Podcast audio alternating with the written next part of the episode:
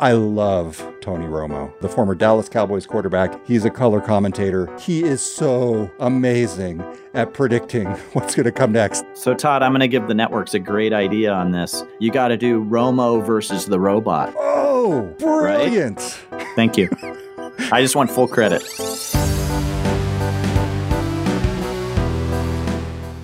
Welcome to GeekWire. I'm GeekWire co-founder Todd Bishop. And I'm GeekWire co-founder John Cook. We're coming to you from Seattle, where we get to report each day on what's happening around us in technology, science, and innovation. What happens here matters everywhere, and every week on this show, we talk about some of the biggest and most interesting stories in the news. Coming up this week, NFL season is almost here, and we're going to talk about how machine learning could change the game, or at least for now, the experience of watching the game. We'll also be previewing the upcoming GeekWire Summit. Yes. GeekWire Summit, John, the magic word. It's back, baby. Featuring new Amazon CEO Andy Jassy and international pop star Ciara, among a great lineup of speakers at this year's event. Stick around for the final segment for a little preview of what's coming up on October 4th and 5th in Seattle. But first, John, how are you doing in this whole pandemic, work from home, remote work, not collaborating in person thing these days? Because there's a story in the news that I want to talk about related to this. I'm doing fine with it. I've always operated both in the office and at home. As an entrepreneur, you're always on and always working. So it hasn't really changed that much for me personally in terms of my work style and flow. Other than now more people are accepting of you not being in the office, which is good. That really speaks to the findings of a fascinating Microsoft research study that came out this week that looked at the behaviors of more than 60,000 Microsoft employees. This was a peer-reviewed study, so you can really look at these findings and draw some bigger conclusions. It found that people at Microsoft are not making the kinds of connections that they used to. Connections between business groups are not happening. So just as an example, the Microsoft Office engineer is not connecting with the Xbox engineer in the Microsoft Commons and then having an email exchange or an IM exchange afterward on Teams. And there's a lot of red flags and warning signs that this study brings up about the long-term impact of the lack of those informal connections on innovation and productivity. And I found it to be just a really fascinating study. Yeah, it's really funny you use the Microsoft example of people being really siloed, whether they're on Xbox or Office, because that was the rub on Microsoft, 30 years ago, that teams that were working on Excel weren't talking to the Windows team and the gaming group. So they actually alleviated the problem at Microsoft, it seems, but now it's back, and they're worried about it. John, I kept thinking as I was writing this story, one Microsoft, baby, one Microsoft. I was channeling Steve Ballmer because that was his mantra to try and solve it. And I think if you go back and look at Microsoft's history, the record is kind of mixed in terms of whether Ballmer himself actually solved it, even though that was his mantra. I think under Satya Nadella, the company has been able to unify itself to a greater degree. But to me, the bigger issue was even beyond Microsoft. And one of the things that the researchers brought up was that since this is a peer-reviewed study, it appeared in the journal Nature Human Behavior, there is the ability at least to speculate that these kinds of findings are also happening at other companies. And they wrote, without intervention, the effects that they discovered could have the potential to impact workers' ability to acquire and share new information across groups, and as a result, affect productivity and innovation. And the big thing here is a little bit of a warning sign for companies that are implementing these long-term work-from-home policies and doing remote-first work. Box, Shopify, Dropbox are a couple examples. One of the things that they tried to get across was, hey, it's too early. Remote work may seem cool, but let's see how this plays out, because these kinds of impacts could really have an impact on a company. The New York Times just did a great piece on this very topic. I think it came out last week. The title of the story was great. It was "When Chance Encounters at the Water Cooler Are Most Useful." And it got into this whole concept of whether innovation happens around the water cooler. And there are numerous examples of that happening. But the story and the analysis went a bit deeper than that. It's not necessarily two people in the same department that are getting together at the water cooler and creating something amazing. It's people from vastly different backgrounds that leads to more innovation and creativity, because it's somebody, a designer who bumps into a software engineer who bumps into a marketing person in different groups that is thinking about the world in very different ways. That's the great mix that leads to innovation and creativity. And that's what has largely been missing at many companies. And I think that's what Microsoft was touching on. They're called these weaker connections. And the New York Times reporter did a great job of breaking this down. And they found a report that came out where they analyzed the 50 largest publicly traded video game companies. And they found that the companies that moved fully to remote work during the pandemic, there was a greater degree of delays or product errors. And it was because these weird encounters across very diverse teams, they weren't happening as much. And so I guess that speaks to, well, when you are in the office and you want to create something innovative, how do you get people that disagree or maybe aren't talking to talk to one another? So I just found that interesting, that it's not necessarily people in the same group that get together and they whiteboard something out and that's when the great idea comes. It is truly somebody from outside your sphere that creates you to think about things in a different way.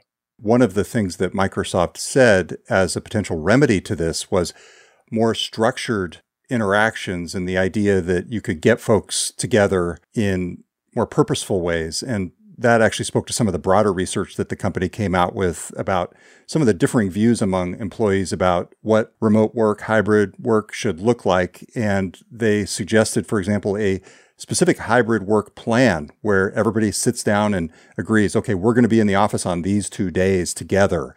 And on other days, it's okay to work from home. And being more purposeful about it was one of the remedies in that way. But John, I got to say, I see this actually even in our own organization, as small as it is compared to a company like Microsoft. There are times these days when we have our every other week team meeting, and there's situations where things are going on the business side, on events that I would have known about in the past, I realized, because I would have overheard them in the office, or you would have mentioned them on your way out, you know, for the end of the day.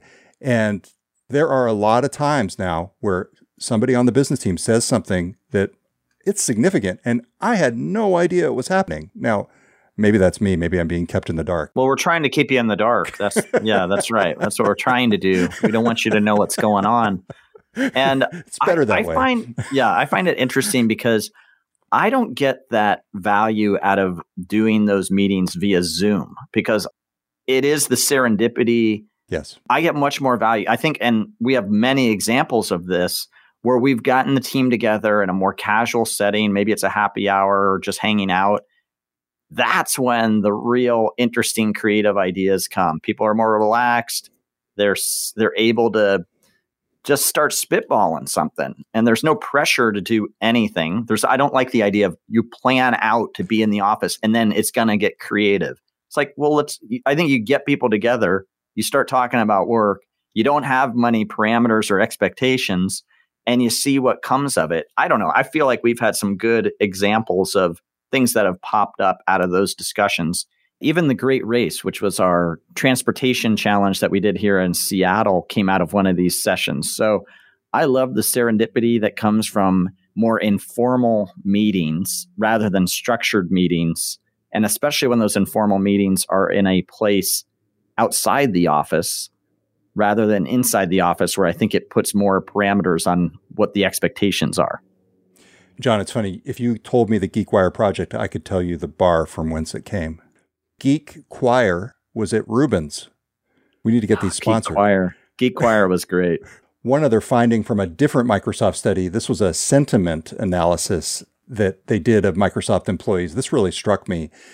They said everybody really wants the same thing. They want time to focus, they want time to collaborate, and they want the ability to be productive.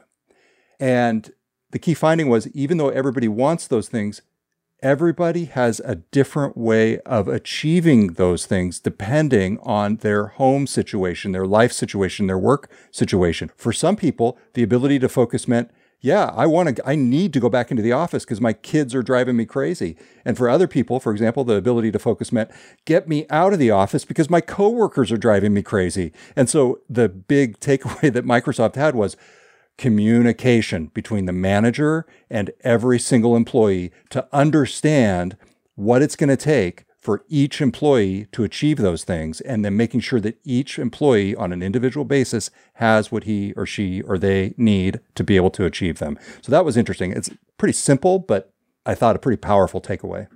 For you, John, for example, the most productive setting would be on a dog walk. Well, there are studies as well, I think, that you think better and process information better when you're walking. It's true. So I know everyone gives me a lot of crap about my Zoom and Teams meetings when I'm walking around, buzzing around Seattle, but maybe I'm just that much more engaged. I'm certainly not multitasking as much than when I'm on in front of my computer and on a Zoom meeting. I almost sent you an email during this podcast, Todd, and I was like, oh, Todd's going to get mad at me if he knows I'm forwarding you something. All right. Coming up next, machine learning and the future of the NFL and sports as we know it. That's coming up next. I wanted a career in IT, but I didn't know where to start. WGU makes it simple. Their accredited online degree programs cover all kinds of IT specialties, and they have valuable industry certifications built in at no extra cost. The payoff? Having those certs back up my degree makes me look even better to future employers. A nonprofit university that includes top industry certs in their programs? I choose WGU. Learn more at wgu.edu/IT certs included.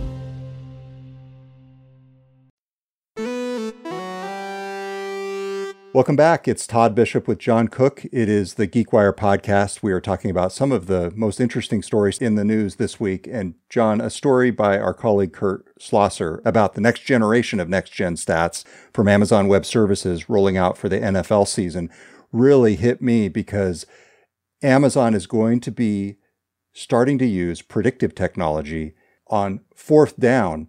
They're going to use different numbers, different factors in the situation to predict the likelihood of a fourth down conversion if the coach decides to go for it on fourth down and inches, for example.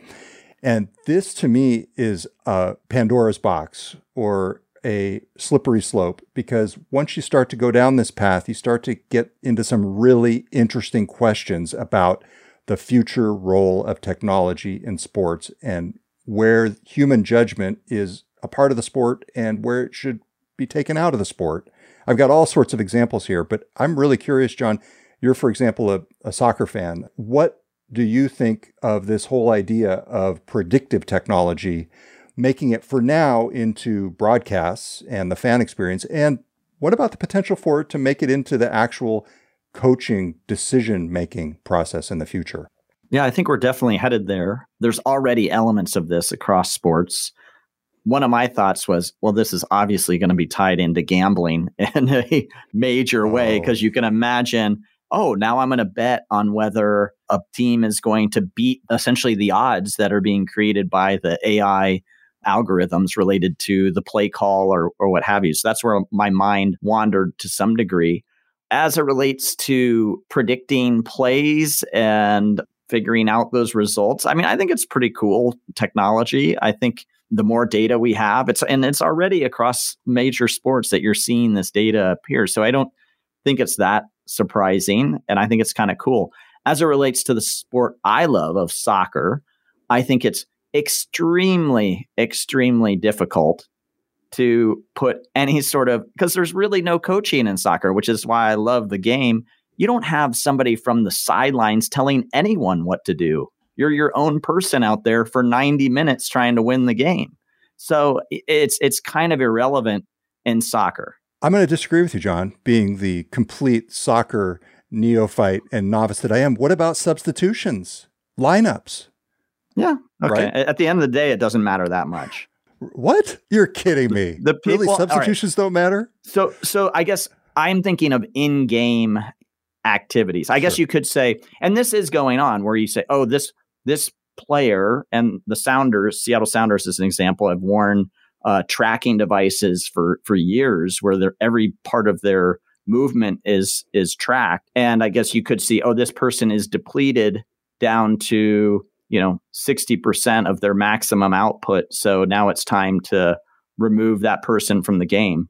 Yeah, I could see that. In soccer, there's very limited substitutions, so it doesn't come into play that much.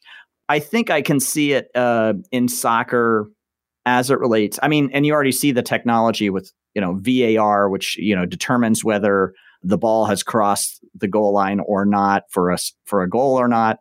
And you could see that even to some degree advancing, and you see it as it relates to like the call of offsides, which is very complex in soccer, and that could use some additional technological innovation to make sure they're getting that right. But it's advancing in that regard.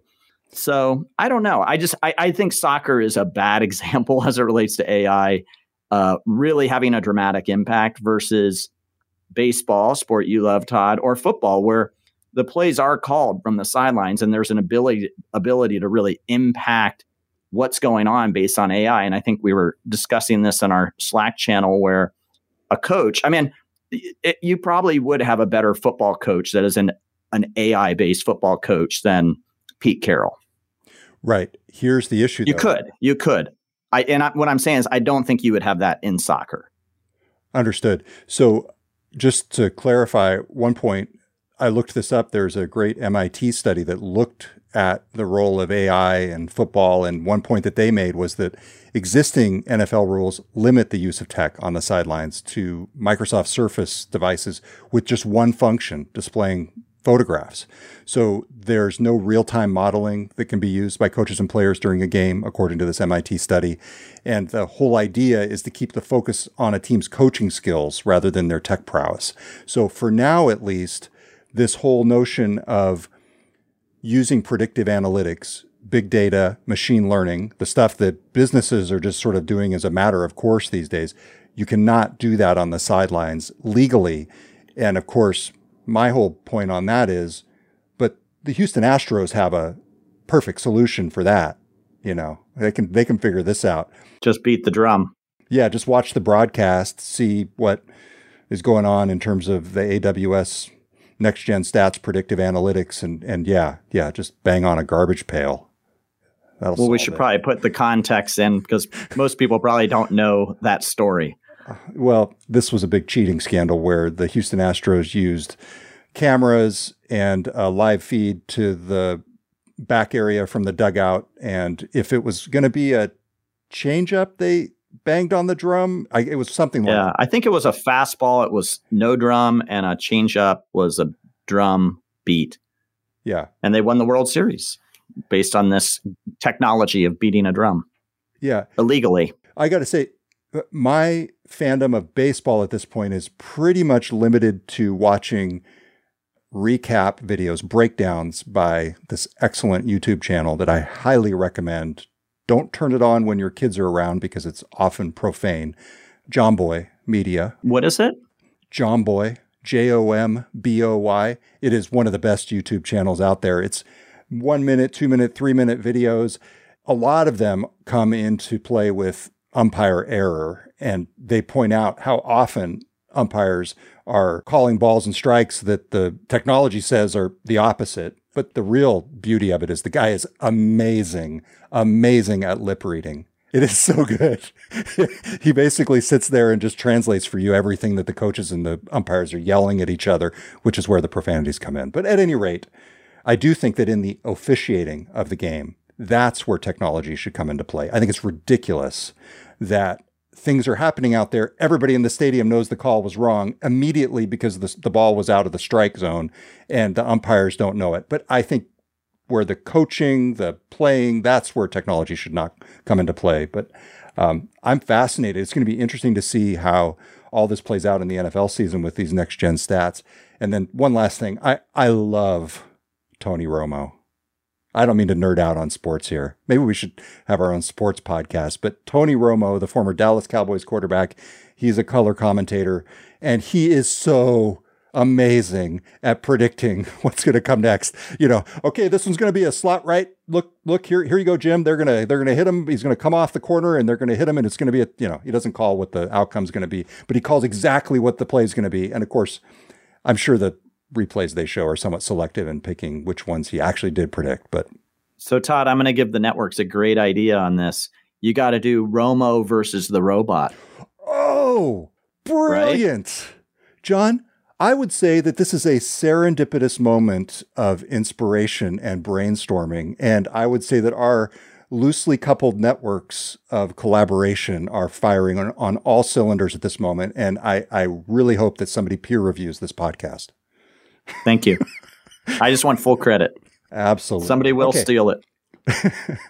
Romo versus the robot. Brilliant. If they don't do this, it's a huge mistake. Huge mistake. And can we go get like the URL, the trademark, and then we can just license the IP to, is he on Fox or CBS? I think he might be on CBS. See, that's the other thing. You know what? I don't know because I only watch him on YouTube. Brave New World. Speaking of hybrid events and the GeekWire Summit and some big names at our annual event, we'll talk about that coming up next. Plus, a listener points out another mistake that I made. Stick around. Oh, can't wait to hear that. You don't want to miss it. This GeekWire podcast is sponsored in part by Yale University Press. Are you concerned about the rise of AI and how it will impact our society? Every day, artificial intelligence presents us with urgent ethical challenges. How do we harness this extraordinary technology to empower rather than oppress? Nigel Shadbolt and Roger Hampson have written a how-to for building ethical machine intelligence. Their new book, As If Human, Ethics and Artificial Intelligence, is now available wherever books are sold.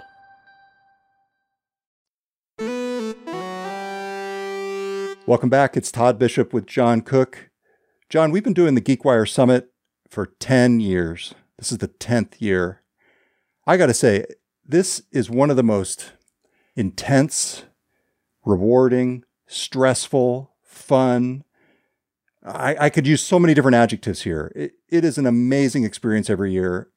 I lose sleep over it. I stress over it. And I love it. I love it, baby. And we have got an amazing lineup this year. And we're back, baby. And we're back. And we're back, baby. Because we only did it in a virtual form last year. And that's not quite as fun. Speaking of serendipitous meetings and connecting with people. And the racking of nerves. Oh my God. When Bill Gates's feed started to stutter as I was interviewing him, that was, at any rate, none of that this year, right? Right? Well, we're doing the summit in a hybrid environment. So we have a 250-person awesome venue in downtown Seattle called Block 41. It's a very cool venue. So we have limited tickets. So if you want to come out to the summit this year, you better buy your ticket and get it early because we are going to sell out.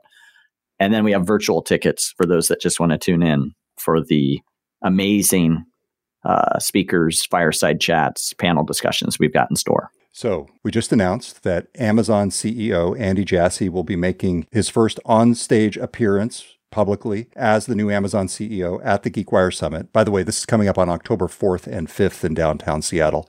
And you can get tickets at geekwire.com/summit for either the virtual or the in-person experiences.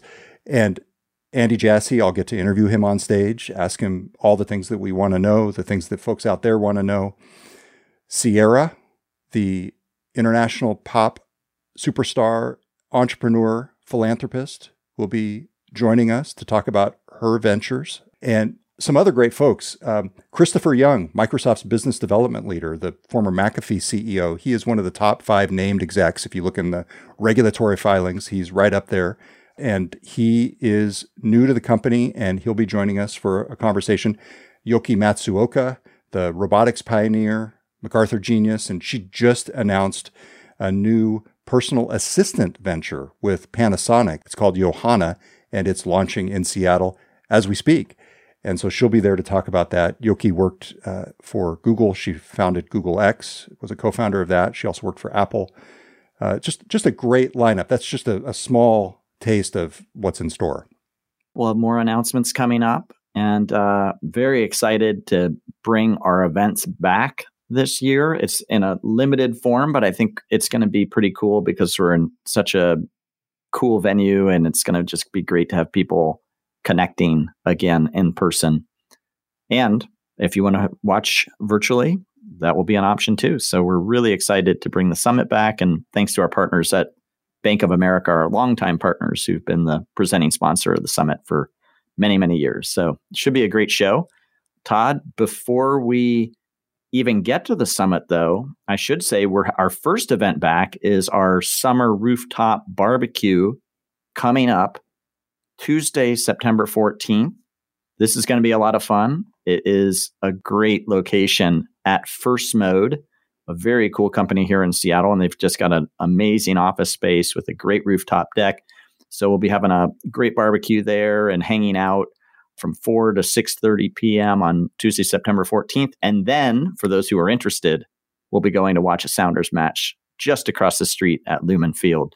So make sure to come and get tickets for that, because we are nearing a sellout on that as well. So if you want to come out and hang out with the GeekWire team, make sure to go to geekwire.com/events and you can learn more. Really? Sounders Day is almost sold out. I'm really glad I got my ticket. Thanks for letting me know. That's good. I got an inside line on that one. Good. I know. You're not going to go to the soccer match, though, are you? I got my ticket. Yeah. You're going? Okay. Yeah, I've gone in years past. I enjoy sitting in a stadium and watching people run around and kick a ball. It's quite enjoyable. It's quite nice. Good. Well, I'm glad you'll be there. It's fun to get our events back and rolling. That's a big part of what we do here at GeekWire, is bring the community together for great discussions and connections. So we're excited about this. So just to recap, that is GeekWire Sounders Day coming up on Tuesday, September 14th, starting at 4 p.m. And if you don't like soccer, come out and just have some barbecue and beverages on a roof on a nice day. That's right. Outdoor, good circulation. And then the GeekWire Summit coming up on October 4th and 5th. And you can get links to either of those events at geekwire.com/events. Hey, John, before we go, just in full disclosure, I keep screwing up the mic references to the Blue Yeti.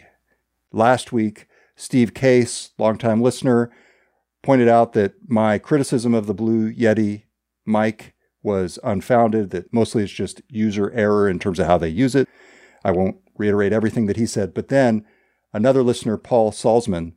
Oh my gosh, I should have asked Paul how to pronounce his name. This could be the subject of next week's feedback. You're just going to have multiple corrections on this. He pointed out that in my comments on the Blue Yeti, I, in my mind, clearly based on how I was describing it, was actually thinking of the Blue Snowball, which Paul is right. The Blue Snowball is the round one. The Blue Yeti, which was the subject of our comments, is more of a mic thing with a little dome on top. And that's the one that Steve was talking about, the mic thing with the dome on top. So you've totally lost me. Bottom line, if you're going to use a mic, read the instructions. And if you're going to talk about the mics, know what you're talking about, Todd. So there we go. All right. I think that's enough for this week. Great talking to you, Todd. Thank you for listening to GeekWire, everyone. To see all of GeekWire's coverage of science, tech, business, and more, go to geekwire.com and sign up for our daily email newsletter to receive all of our stories. And please take a moment, if you're not already, to subscribe to the GeekWire podcast in your favorite podcast app. And if you've already subscribed, hey, do us a favor. Take just a minute, rate and review the show. We are almost, John, at 100 reviews on Apple Podcasts. I think it would be awesome to get to 1,000. Let's do it. Let's set our sights high. First, let's get to 100, I know, and then let's get to 200. Let's get to 100, and then, you know, at 200, we should, try to get the reviewer on, whether positive or negative, to have on the show. The reviewer. Oh, the reviewer of 200. I would love it if it was the negative reviewer. I actually think we should go back through our first 100 and find the most critical reviews and have those folks on and just have a very polite, civil conversation about their feelings about us. I think that would be great. Kurt, our producer, is saying no. In fact, our podcast is produced by Kurt Milton and our theme music is by Daniel L.K. Caldwell. Until next time, I'm Todd Bishop. And I'm John Cook. Thanks for listening to GeekWire.